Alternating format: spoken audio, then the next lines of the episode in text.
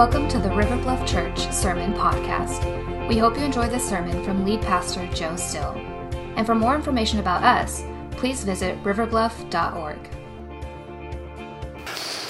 Hey, um, we uh, we're we're glad everybody's here. In fact, if you're a first-time guest with us, we have a gift for you.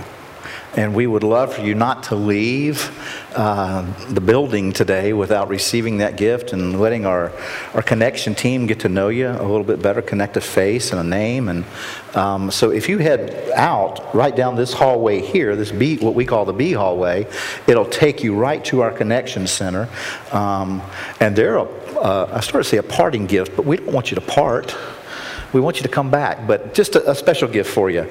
Um, and so we, we hope to honor you that way. But there's also a, another group of people with us today um, that uh, are, are special among us and that we want to uh, honor in a unique way today.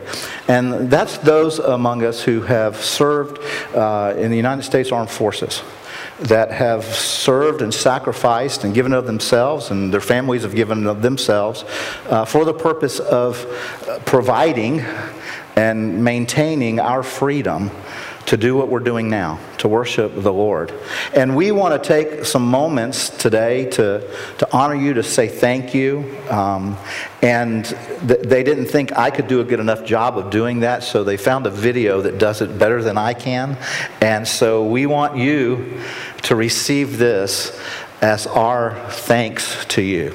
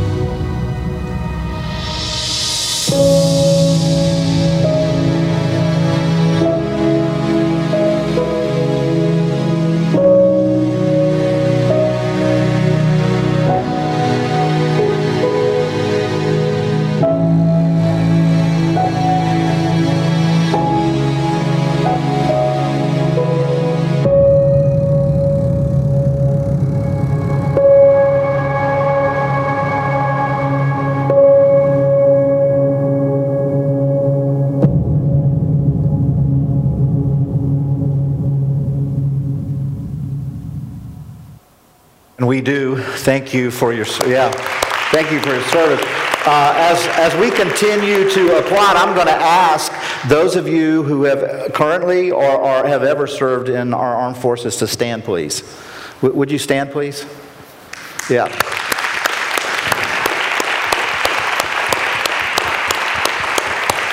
We we are very very very grateful for your sacrifice, your commitment, and uh, and your service. And we're going to ask you to remain standing. Um, th- for those of you that don't know, this is Tim Vianu. Tim is, serves as one of our elders here. Uh, Tim is one of three of, uh, of our elder team that are uh, have uh, our vets, and uh, we're grateful for, for the service that Tim has given as well, um, both to our armed forces and now to uh, our church. And Tim is going to take some moments and lead us uh, in prayer for uh, for our veterans and uh, those who are active duty. And the way that I want to do this is I'm going to ask those of you who are still seated to stand now and find one of those vets that's standing close to you and, and place a hand on them, and we're going to pray over them and for them. And Tim is stuck with just me since uh, he's up here. And uh, so um, if you would, find a, a vet, and, uh, and Tim's going to lead us as we pray together. Let's pray. In Matthew five, seven through ten, we read, "Blessed are the merciful, for they shall receive mercy. Blessed are the pure in heart, for they shall see God. Blessed are the peacemakers, for they shall be called sons of God. Blessed are those who are persecuted for righteousness' sake, for theirs is the kingdom of heaven. Father, thank you that you've given us these brothers and sisters, men and women that have heeded the call of service to our nation, and had lived out your call to be peacemakers. We are thankful that here we are free to worship you and acknowledge a debt for that freedom.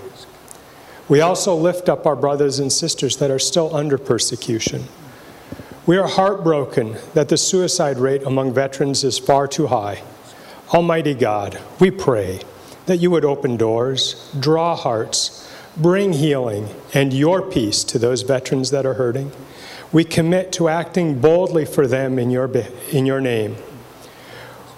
We ask your blessings, peace, and a hedge of protection on all our veterans, both those that have served and those that are serving now. We pray this all in the precious name of Jesus." And all God's people said, amen.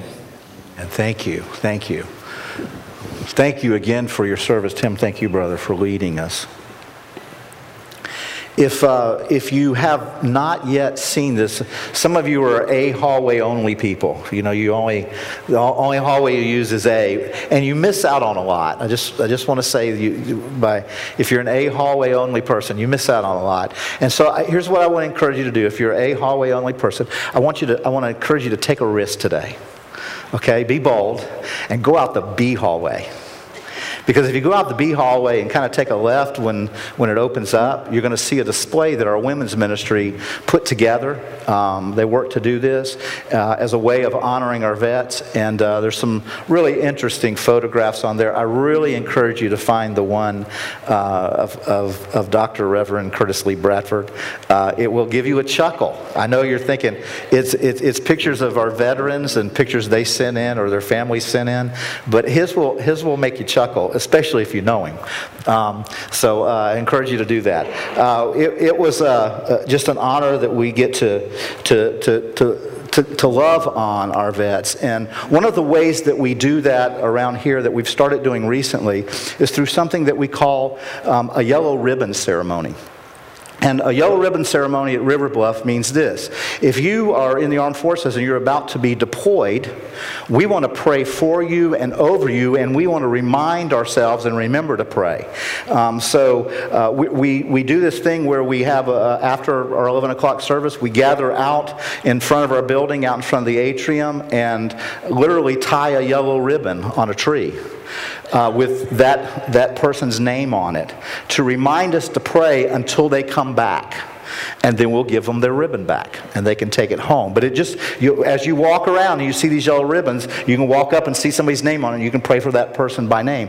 This afternoon, as soon as this service is over, um, we're going to head out to the uh, outside the atrium, because one of our young men, we do it for people who are being deployed, as well as those who are entering the armed forces for the first time and are heading off to basic.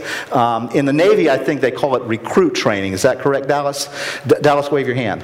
T- today, right after the service, we're going to pray over Dallas uh, and, and commission him in our own way uh, to the armed forces, but mostly into uh, the, the care of the Lord. And so if you want to, you can join us for that uh, right after this service out uh, outside. Um, so that's that's something that we're going to do today. And so if, if you call River Bluff your home church, and you're in the, the, the armed forces and are being deployed, uh, we want to pray for you. And we want to know that. We want to pray over you. You. And so if you would like to participate in one of those, we would love to to, to share in life with you um, in that way, because we're we consider ourselves family, and we want to pray for our family. And last week we had a family picnic. So I'm sorry if you missed that, because it was a great day in the Lord. It was a it was a little nippy to start with, but then God just opened the heavens and it was a beautiful day, and uh, some really cool things happened. And one of those really cool things that happened was we made a decision to start doing um, our, our parent-child dedication services there. Um, and uh, so we'll, we're going to do those at least twice a year. We'll do it once at the family picnic that's off campus. And if you if you visited with us for the first time last week, or if you're a regular here and forgot we were going, I'm sorry. Um, but uh, it's just something we do annually, and we love doing it. But but last week we, we had an opportunity um, to pray with a, a, a couple who was dedicating themselves to raise their, their children under the direction uh, and and ministry. Of the Lord. And so I like these days, I'm thinking more of uh, our parent-child dedication services, to me, are more of a commissioning to the parents. We're saying to the parents, we want you to become a missiologist. And a missiologist is somebody who studies missions, because you're, you need to know how to raise missionaries. You know, you need to know how to bring missionaries up.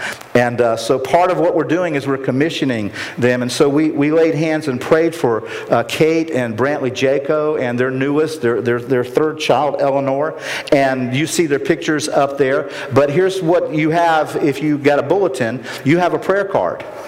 And on that prayer card, of course, is their picture. But on the back is some a prayer request that they've said, River Bluff family, would you please pray for us this way? It's a very specific prayer. And we're asking you to take this and put this somewhere where you'll see it. And, and for six months, will you lift this, these parents especially in prayer uh, as they seek to lead their daughter to know Jesus?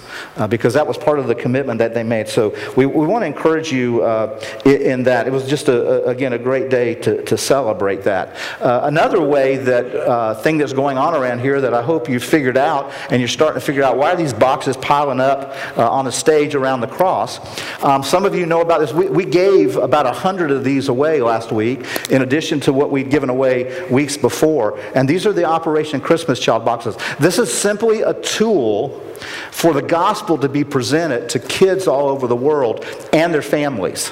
So it's not just, it doesn't just impact kids. For those of us who have had the privilege of being overseas and watching, being a part of one of the distributions, it is incredible to see the gospel presented using the, these little toys that are in these boxes as a tool.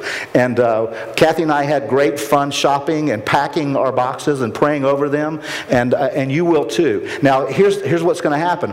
On Sunday, November twenty-fourth, uh, that's the deadline at noon to get the boxes in here. Here, because then they've got to be sent to uh, shipping center locally to, to, to head to Charlotte for the distribution center. And so noon on that Sunday on the twenty-fourth. But before they leave in our service on the twenty-fourth, we're going to pray over them as a church.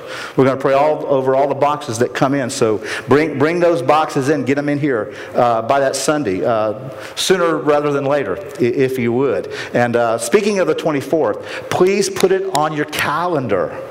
Because the twenty-fourth is the day that we're going to have a special day of giving thanks to God for so many things that He has done in us and things that He is allowing His grace to operate through us into the world. And we're going to share some of those stories. It's, just, it's going to be a great day. We're going to share in the Lord's Supper. Uh, we're going to be able to share in baptism. It's just going to be a really fun day. So I hope you plan to be here uh, on Sunday, uh, November the twenty-fourth. Now, that's going to be a different kind of service, and I want to go ahead and tell you that today is going to be a, a little bit different kind of service as well. Today we're going to do something that God's Word calls us to do, and I just want to go ahead and tell you it's it's it's heavy. It, you're, you, this is not going to be one of those days when you, you know, walk out of here probably feeling really glad that you came. I hope you do, for a different reason, but it's it's going to be a, a little bit heavy, because this thing that we're going to do um, today, I believe, I believe will impact the kingdom of God around the world. I believe what we do uh, uh, in, in, in these next few moments will, will actually do that. Now, if you've been hanging out at River Bluff for a little while, you know we've been kind of marching our way through the book of Ephesians. We've taken some breaks along that way, uh, but we've been continuing that series, and we're going to continue it today, but we're, we're not picking up where we left off. We left off uh, at Ephesians four. We're supposed to pick up at verse seventeen, but we'll get back to that next week. Today, we're going to fast forward ahead to Ephesians Ephesians chapter six, and we're going to start reading in verse eighteen and read through verse twenty. Ephesians, these verses, verse eighteen comes on the heels of Paul having given believers a a strategy for fighting a spiritual battle. Now, I, I don't want to do any disservice to um, the veterans of our armed forces in what I'm about to say, but there's a, another war going on that every one of you, if you're a follower of Jesus Christ, I pray to God you're a veteran of, or will become one, that you are growing as a veteran uh, in, in this war that's going on. Because there, there is literally a fight, a battle that's raging, a spiritual battle that's raging on this planet. And Paul gives some teaching, and then he concludes that teaching with these words. It's really with a request for prayer for believers who are being persecuted, as well as for himself. Look at what Paul says in verse eighteen of Ephesians chapter six. Pray in the Spirit at all times and on every occasion. Stay alert and be persistent in your prayers for all believers everywhere. And pray for me too, Paul says. Ask God to give me the right words. I am in chains now, still preaching this message as God's ambassador. So pray that I will be, on, will keep on speaking boldly for Him as I should.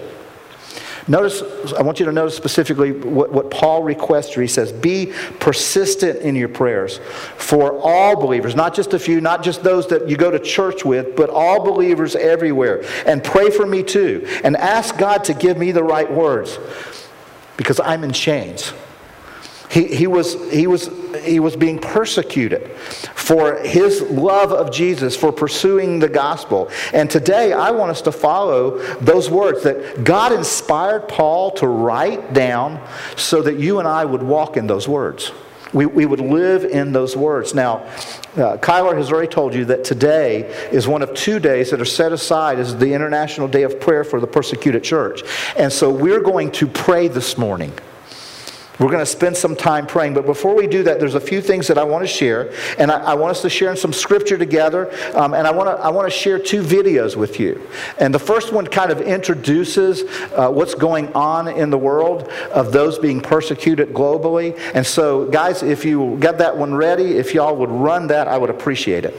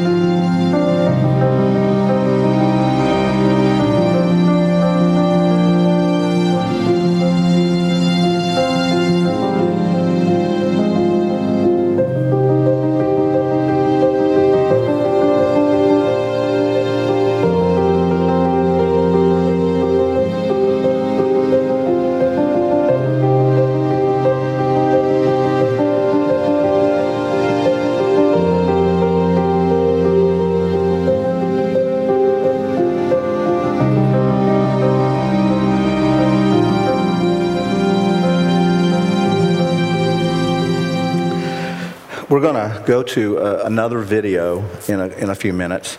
Um, if, if you have little children with you, I, I just want to give a little bit of a P G moment here. First of all, the second video is not going to be graphic or gory or anything like that. There, there are plenty of them out there, though, that we could have shown.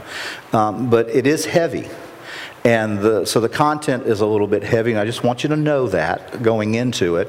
Um, you know, I'll, I'll kind of give you a heads up that we're about to show that. Uh, if you just wanted to step out for four or five minutes, you, you could do that. But again, it, it's not anything that I don't think we would have not wanted our kids to see, you know, even maybe at elementary school age. You're going to have to read it. Uh, she'll be speaking in Korean, uh, but you'll be able to read what, what's being translated um, in a, just a personal testimony in a minute. But I want to I want to take you back to God's Word for a moment in Hebrews uh, chapter thirteen, verse three. Because there, there's, there's something specific the Scriptures directs all believers towards in this matter, and it's this. It says, "Remember the Lord's people who are in jail.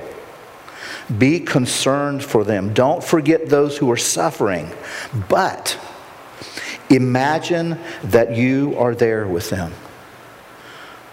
Some translations talk about walking with them, be, being with them. And so what, what I hope we do today is activate, jumpstart your imagination of being there with those who are being persecuted.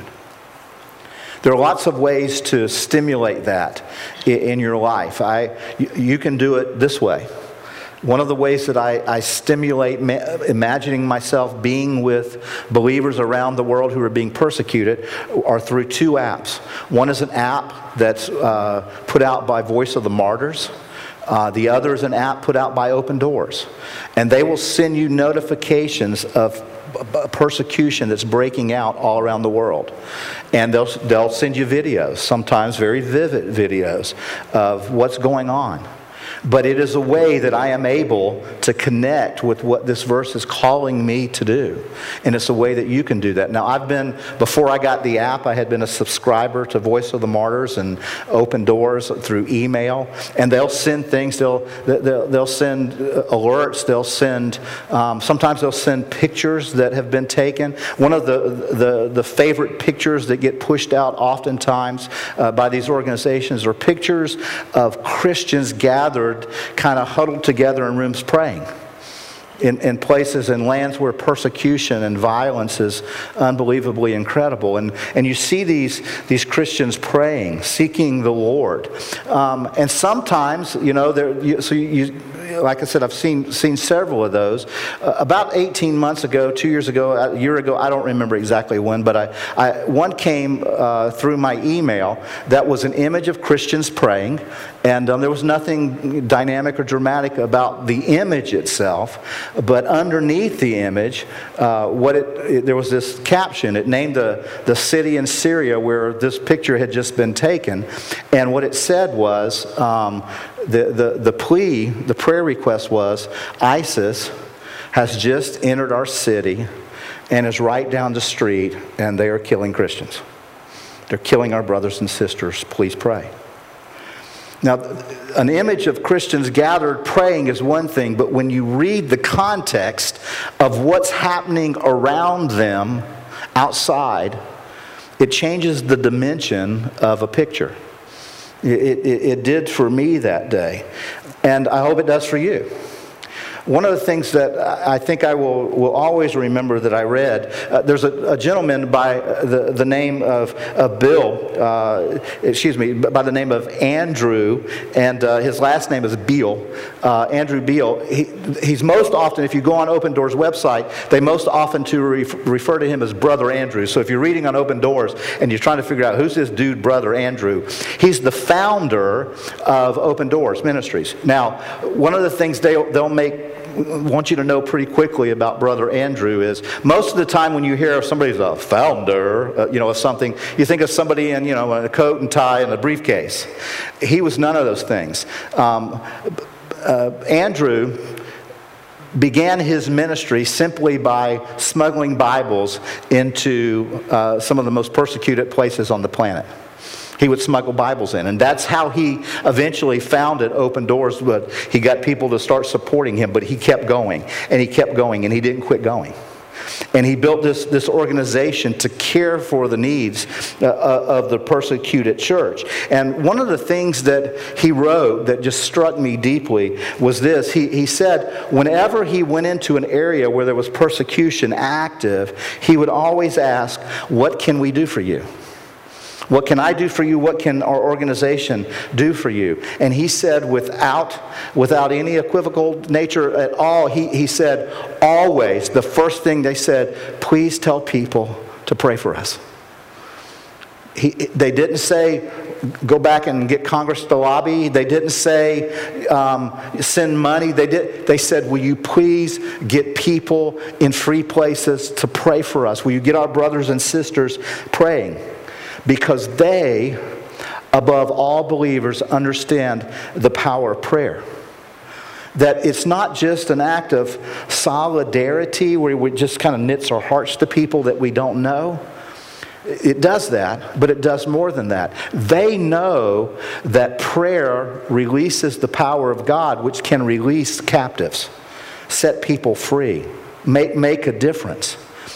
There's a story about the church praying and the power of God coming and releasing a captive. If you got your Bibles, turn to Acts chapter twelve.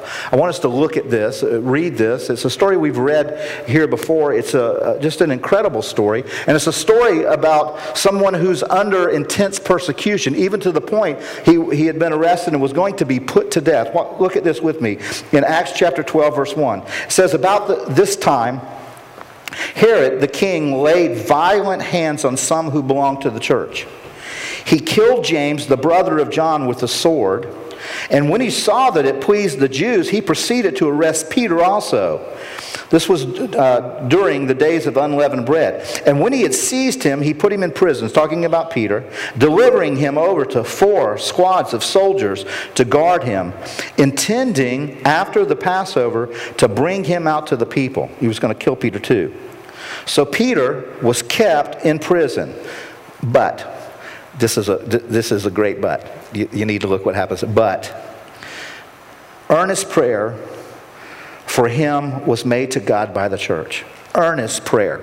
These people were, I mean, they, they had hearts to pray. Verse, verse six. Now when Herod was about to bring him out, about to bring Peter out, on the very night, Peter was sleeping between two soldiers bound with two chains. And sentries before the doors were guarding the prison.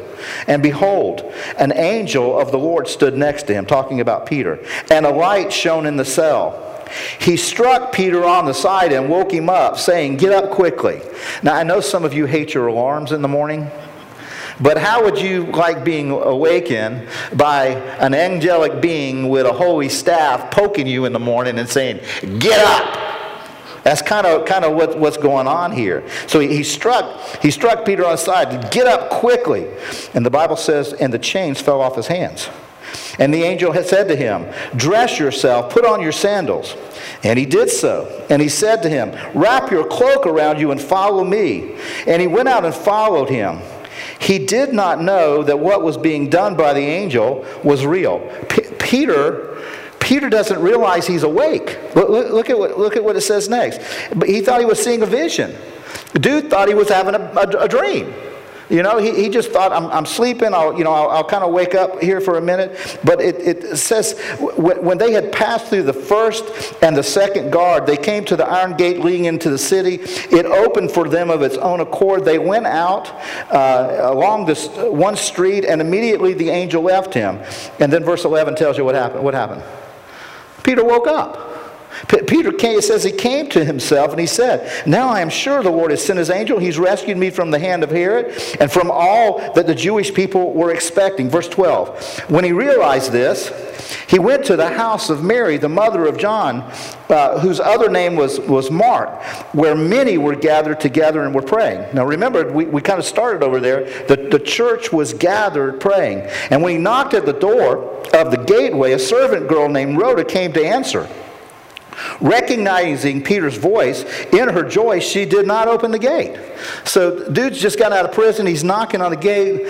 Let me in, let me in, you know.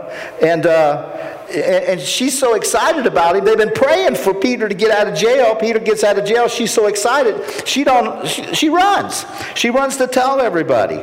And uh, so she, she runs and reported that Peter was standing at the gate. And they said to her, what? You lost your mind, Rhoda. You're, you're just, you, you've just completely lost your, your mind. Now, what were they doing? They were praying that Peter would get out of jail. Peter gets out of jail, and they don't believe it. You know, they're asking, and, and they don't believe it. It goes on, it says, but Peter continued knocking, and when they opened, they saw him and were amazed. They were shocked. But motioning to them with his hand to be silent, he described to them how the Lord had brought him out of prison.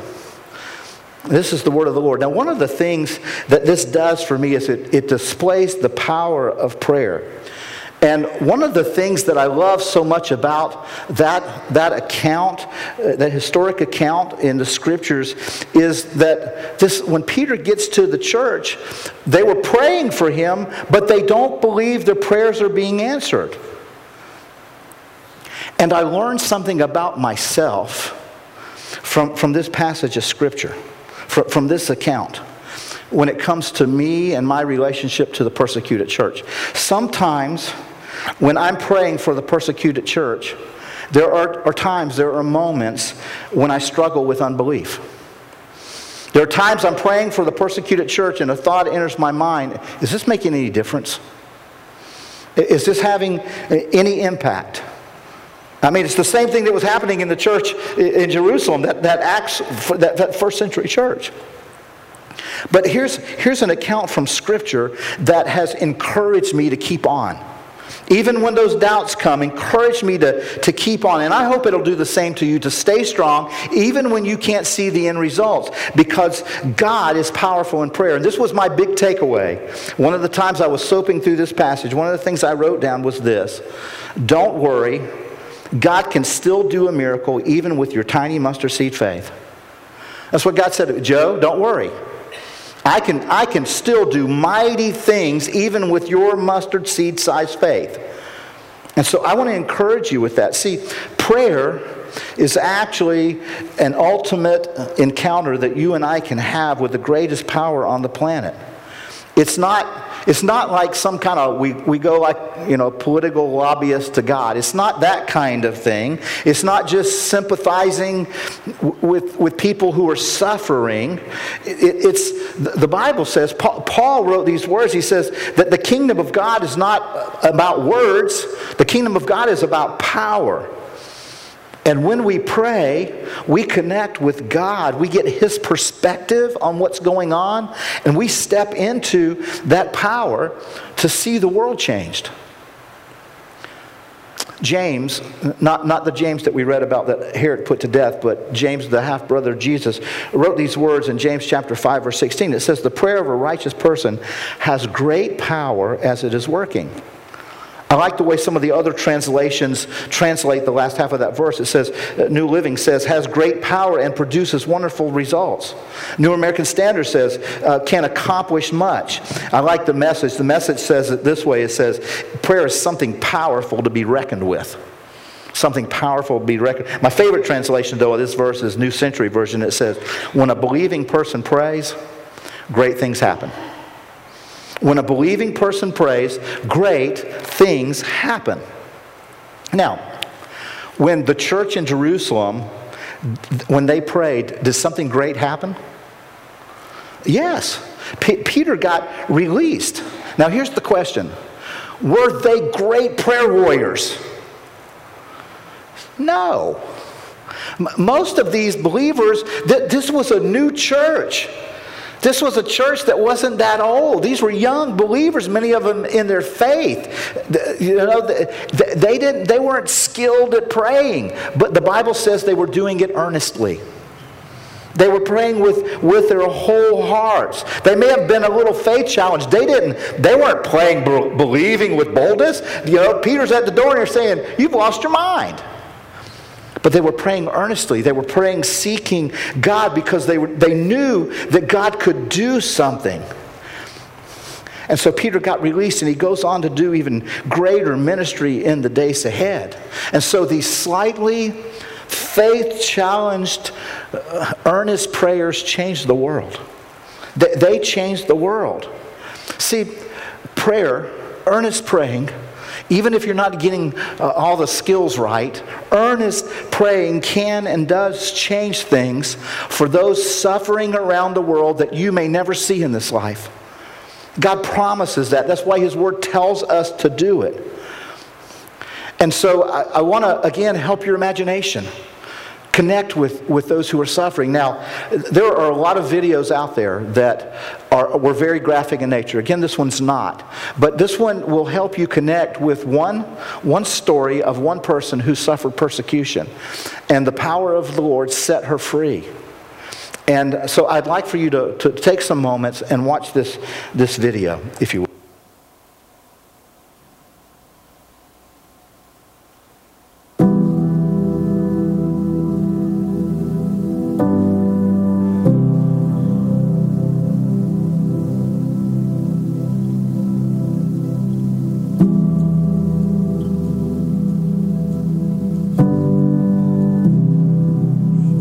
하면서 예수 믿는 사람들을 그 예수란 말만 해도 하나님이란 말만 해도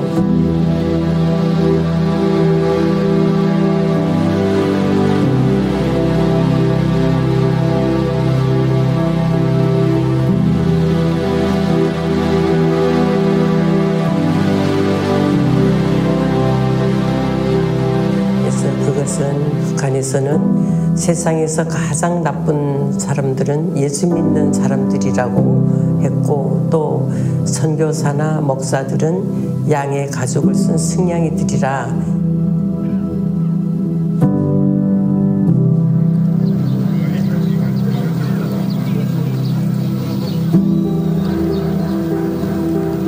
신앙을 가지게 된 것은 저희 남편 때문이었습니다.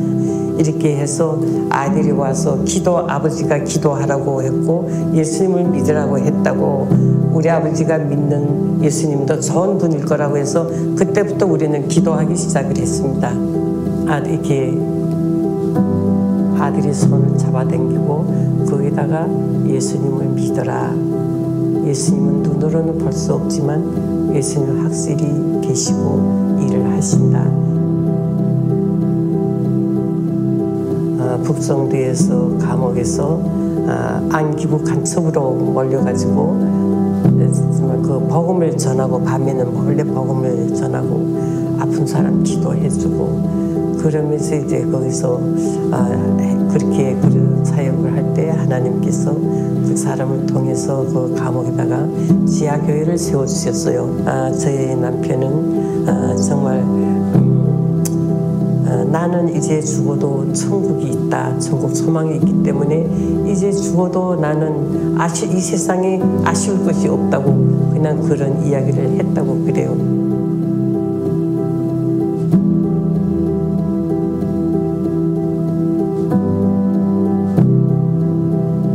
감옥에 있을 때 특히 감옥에서 정말 많은 사람들이 옆에서 죽어가고 항상 주님께서 내 마음에 기둥이 되고 내 마음에 등대가, 등대가 되어주시고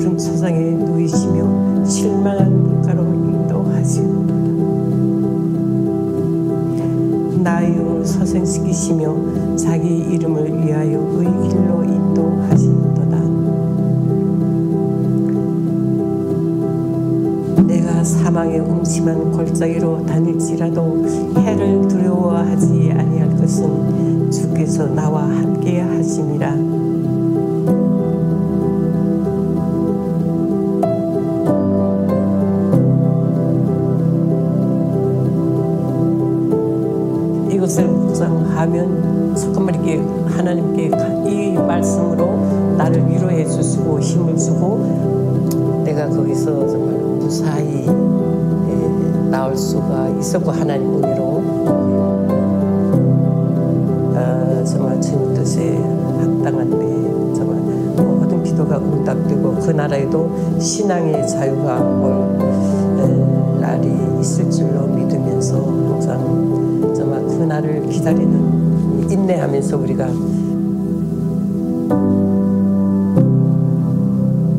주셔서 감사하고 그래서 항상 이 노래를 부를 때마다 자꾸 이렇게 눈물을 흘리게 되지. 주님 은혜가 너무 감사해가지고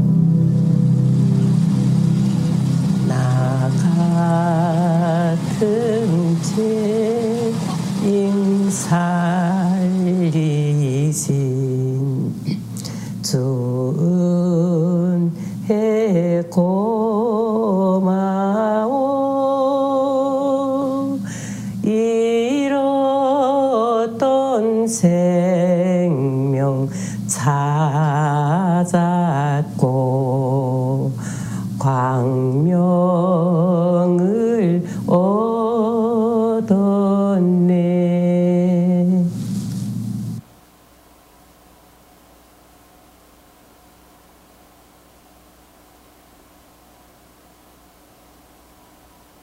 You know why you never saw her face?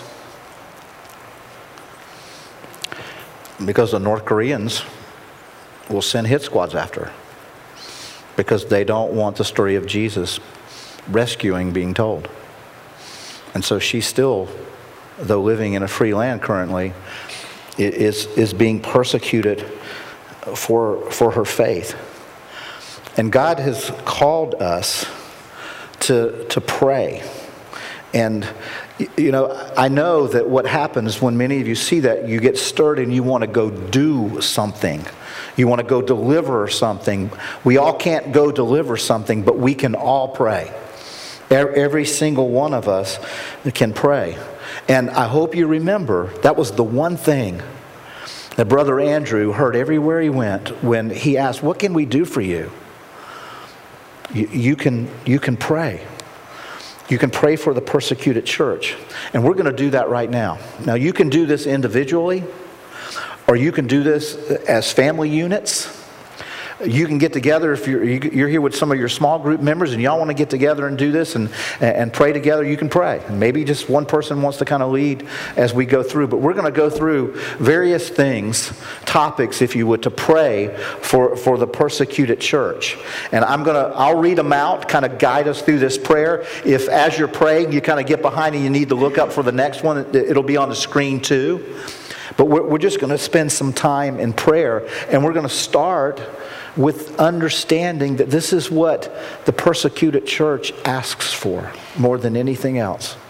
That you and I would stop what we're doing and that we would pray for them. So, so let's do that. Let's, let's, let's pray. Father God, right now we come in Jesus' name. And we pray for Christians around the world that are in prison for their faith. So right there where you're at, voice your prayer to God for those who are in prison for their faith.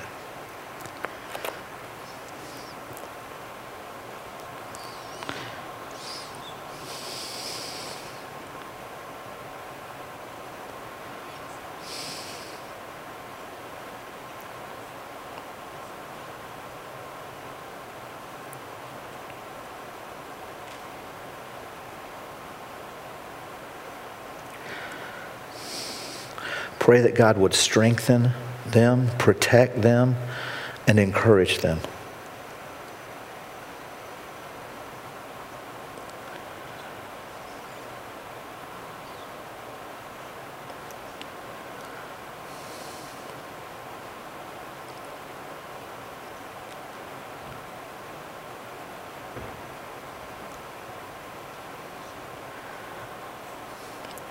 Pray for God's protection of pastors and evangelists who are going into these pockets of persecution, spreading the gospel in hostile nations. Pray for them.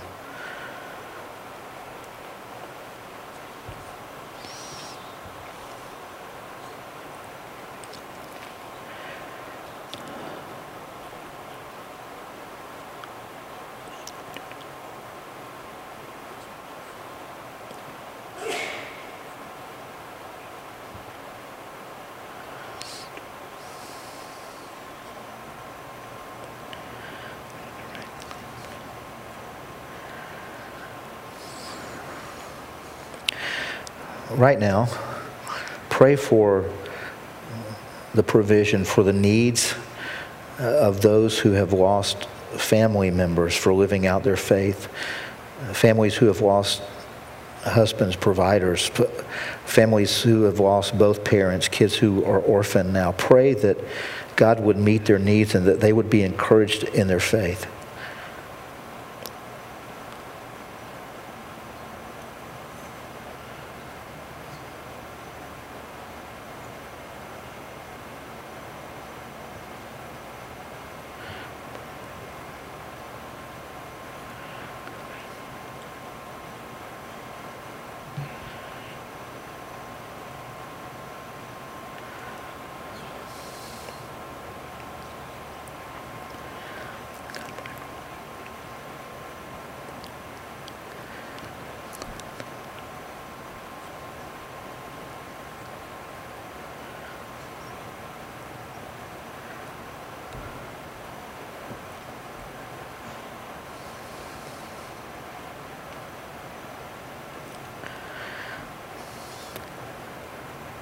Now would you pray for leaders and government officials in these hostile, restricted nations? Would you pray that they would be saved, that they would come to know Jesus and follow him with their lives?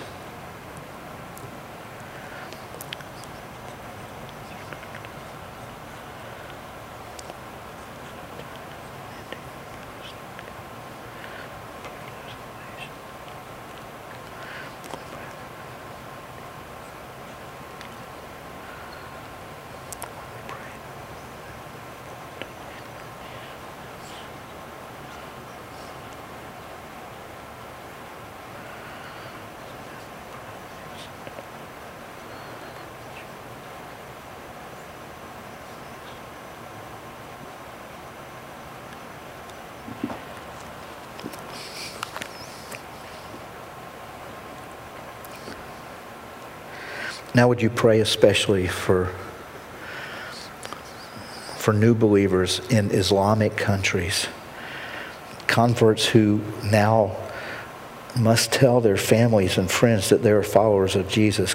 Would you pray that they would be protected and be given courage to be bold?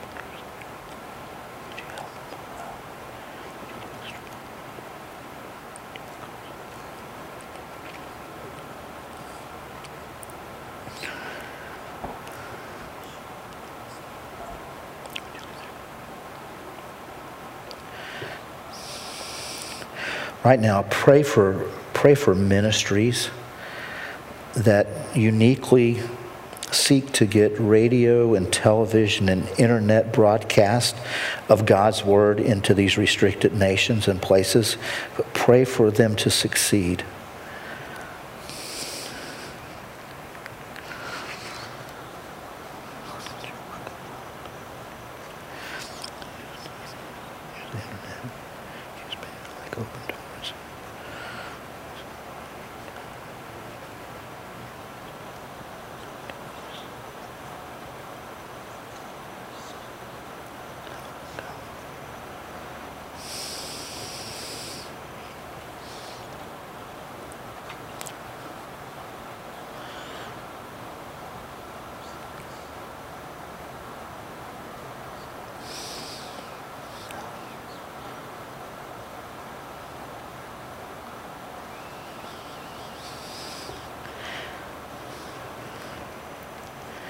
And like Brother Andrew did, would you would you pray for both the provision and the safe delivery of Bibles to believers in hostile lands? It's so often their greatest source of encouragement.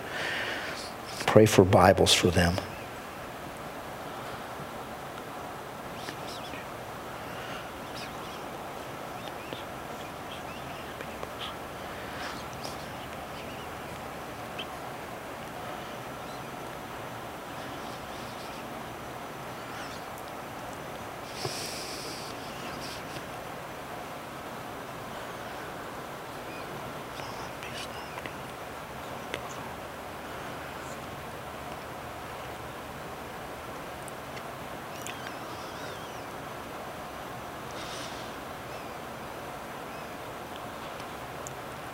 Now would you ask God to empower those who are currently under persecution to be bold in their witness to their persecutors and to love them.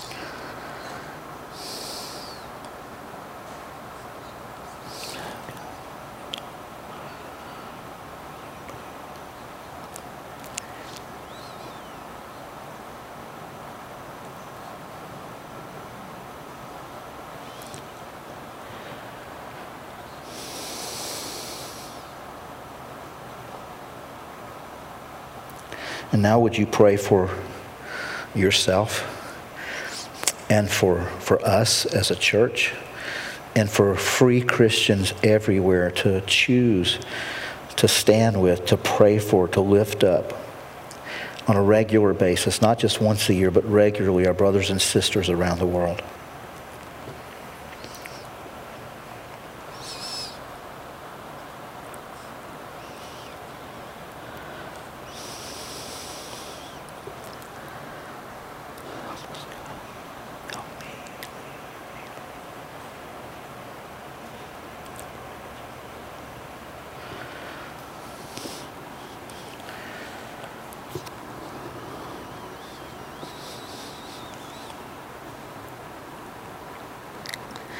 Lord, we come as your people believing that you hear our prayers, believing that we are joining with you and your heart to see persecution end of your people.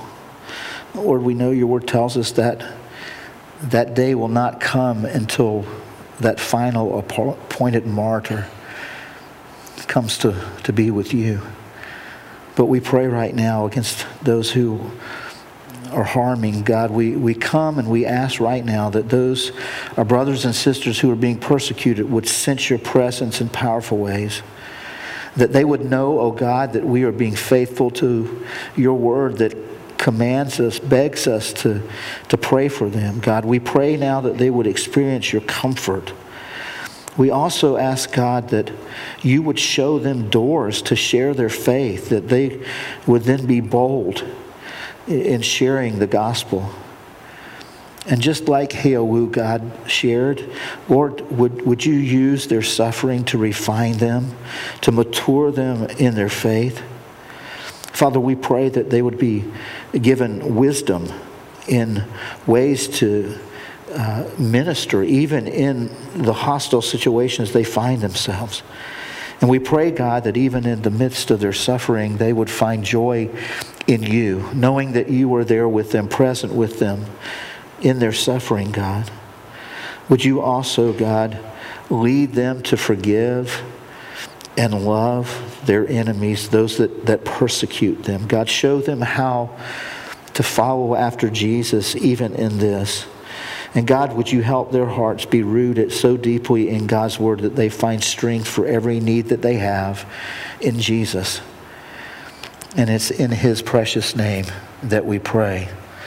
And all God's people said, amen. Now, I, I, I don't know, I don't know what brought you here today. I, I don't know if you're here today and And you may have never trusted Jesus personally.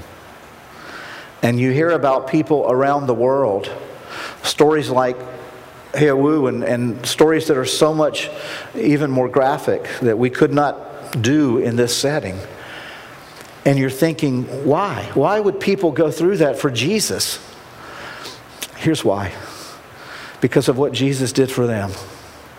They know that Jesus, God himself, came in the form of a babe, and he lived a sinless, perfect life that eventually would be sacrificed for you, and that by the power of his death, burial, and resurrection, he could set everybody on this planet free from the ultimate persecution and the greatest death, eternal death, so that when you leave this place, you could spend eternity in the presence of God. And that beginning now, you could walk with God now.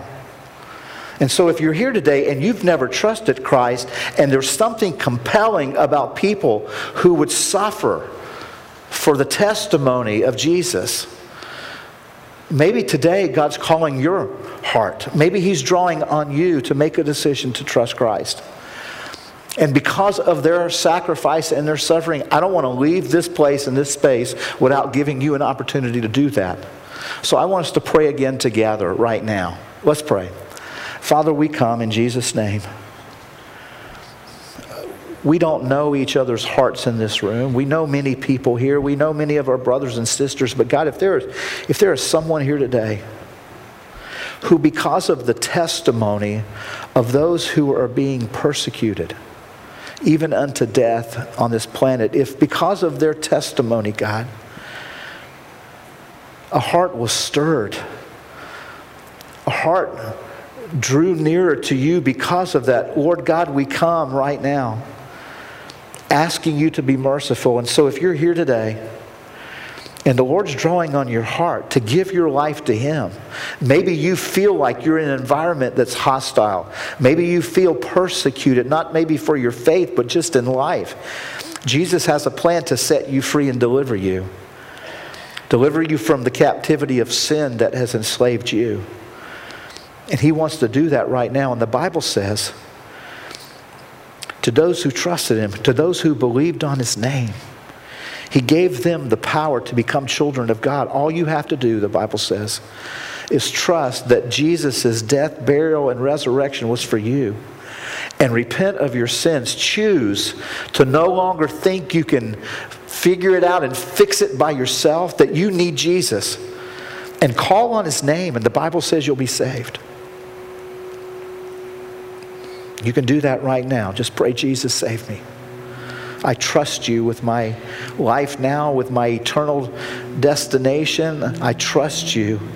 I see your goodness in your suffering and the suffering of those who love you. I come to you now, Jesus. And the Bible says if you do that, you'll be saved. But most of us, most of us in this room have trusted Jesus that way. But we're not sure that we would be willing to suffer for Him. And maybe today that's the commitment He's calling all of us to make, is that we would be willing to endure persecution and suffering, even uh, from among our families, for the glory, your glory, Jesus. And so we come knowing that all of us, your word tells us that everyone who would seek to live a godly life for Jesus would be persecuted. So we come knowing that, and we come now as we close our time together to worship you.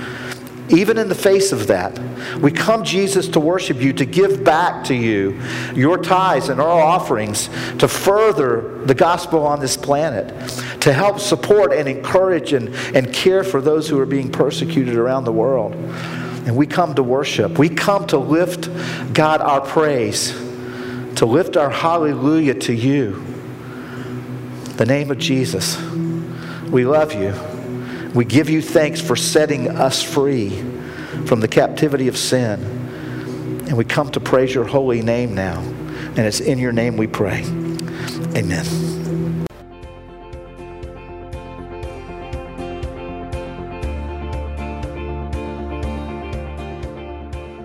Thanks for listening. If you're in North Charleston this Sunday, please consider visiting us at our nine o'clock or eleven thirty services. We'd love to see you. Again, for more information, visit river bluff dot org. Now go change the world.